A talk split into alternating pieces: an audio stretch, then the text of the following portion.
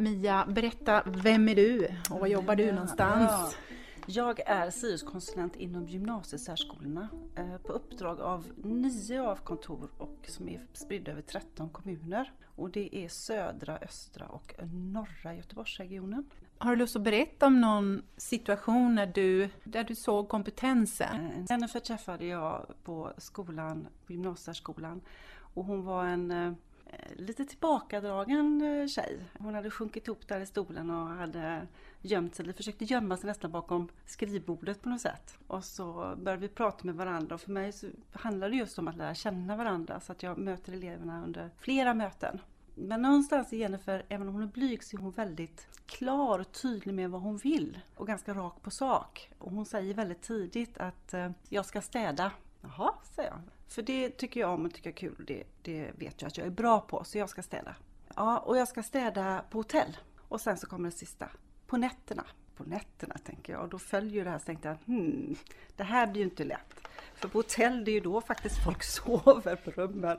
Det är ju på nätterna, så hur ska man komma in? Så jag säger, men hur, hur tänker du nu? Eh, då ligger ju folk i sängen. Ja, säger de, men du vet att jag är ju bra på att städa. Och det vill jag göra på hotell. Men du vet att jag vill ju inte synas och jag vill inte prata engelska. Och på hotellen så är ju turister och då måste jag prata engelska. Men om jag gör det då på natten, då syns inte jag. Och så behöver jag inte prata engelska. Och framförallt så var det väldigt mycket det här att jag vill inte synas. Och det fanns många orsaker till det. Hon går ju på gymnasieskolan, vilket innebär att man har minst en lindrig utvecklingsstörning. Eh, sen har man oftast fler diagnoser. Men just den här tjejen Jennifer, hon har också händer som är väldigt små och hon har fingrar som inte riktigt är utvecklade helt och hållet. Och det är därför hon sitter, när jag träffar henne, gärna och sjunker ihop under bordet för att det ska inte, det ska inte synas. Eller så står hon upp och så har hon dem bakom ryggen så. Men samtidigt så beskriver hon att hon är ganska duktig för hon pysslar, hon syr väskor och hon är väldigt så ordningsam.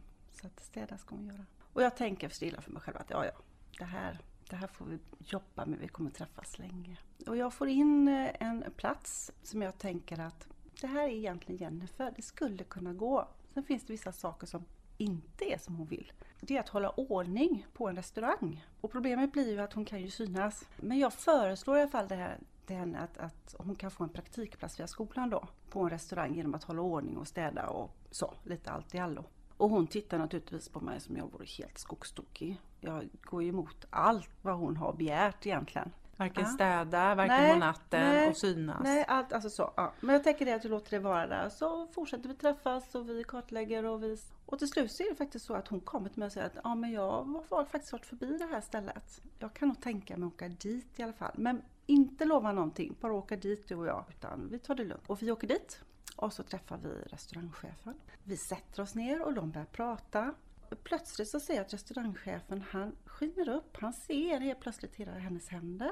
Och så kommenterar han dem. Dina händer, titta på mig säger han och så kavlar han upp sin arm. För han har långarmade och då visar det sig att han har en krigsskada så hans arm är påsydd. Och sen behövde jag inte säga något mer. Utan där fann de varandra. Och så sa han så här att om min arm ser ut så här och jag kan jobba här så kan du jobba här med dina händer. Och så löser vi det. Så hon började där. Historien slutar inte där utan sen naturligtvis behöver ju hon ha lotshjälp och hjälp och hon börjar städa. Och restaurangchefen och jag har ju kontinuerlig kontakt och han säger till mig så här nej, hon ska göra mycket mer än så här. Det är sånt go i den tjejen så hon kan klara så mycket mer.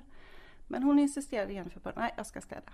Men han och jag vi trixar lite och vi lotsar lite och sådär. Successivt så jobbar vi in henne i restaurangen och det går ungefär ett år så ringer Jennifer mig och säger Mia kan inte du komma förbi restaurangen? Och så tänker jag nej nu har det hänt någonting. Och så kommer jag dit och ser en tjej som är superduper duper glad för där står hon och skiner som en sol och så säger hon Idag har jag gått en utbildning. Idag får jag vara skiftledare. Och skiftledare, det är när man får ta hand om den personalen som går samma pass som henne. Så får hon lägga schemat och så får hon bestämma vad var och en ska göra under hennes pass hon hittade verkligen sin kompetens med hjälp och med stöttning. Så sakta men säkert så lyfte hon. Och så insåg hon också att hon kunde klara mycket, mycket, mycket mer än vad hon själv trodde. Jag är så intresserad av hur du gör för att få arbetsgivaren att också tro på den här personen. Men det är ju att skapa möjligheter. Även för arbetsgivaren så handlar det om att, att, att få lov att se Alltså vi har ju våra normer, vi har alla normer och det gäller att bryta de normerna.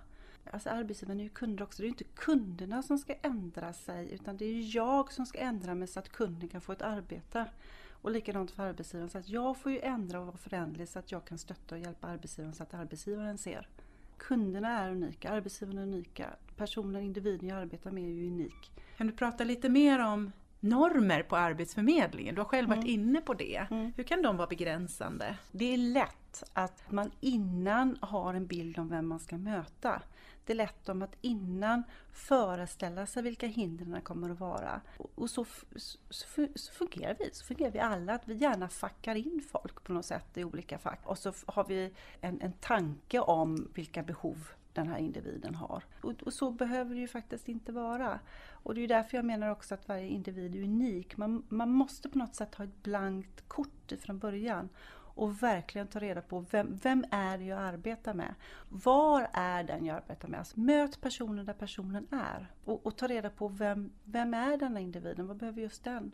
Om jag är arbetsgivare och säger jag vill bara ha top notch.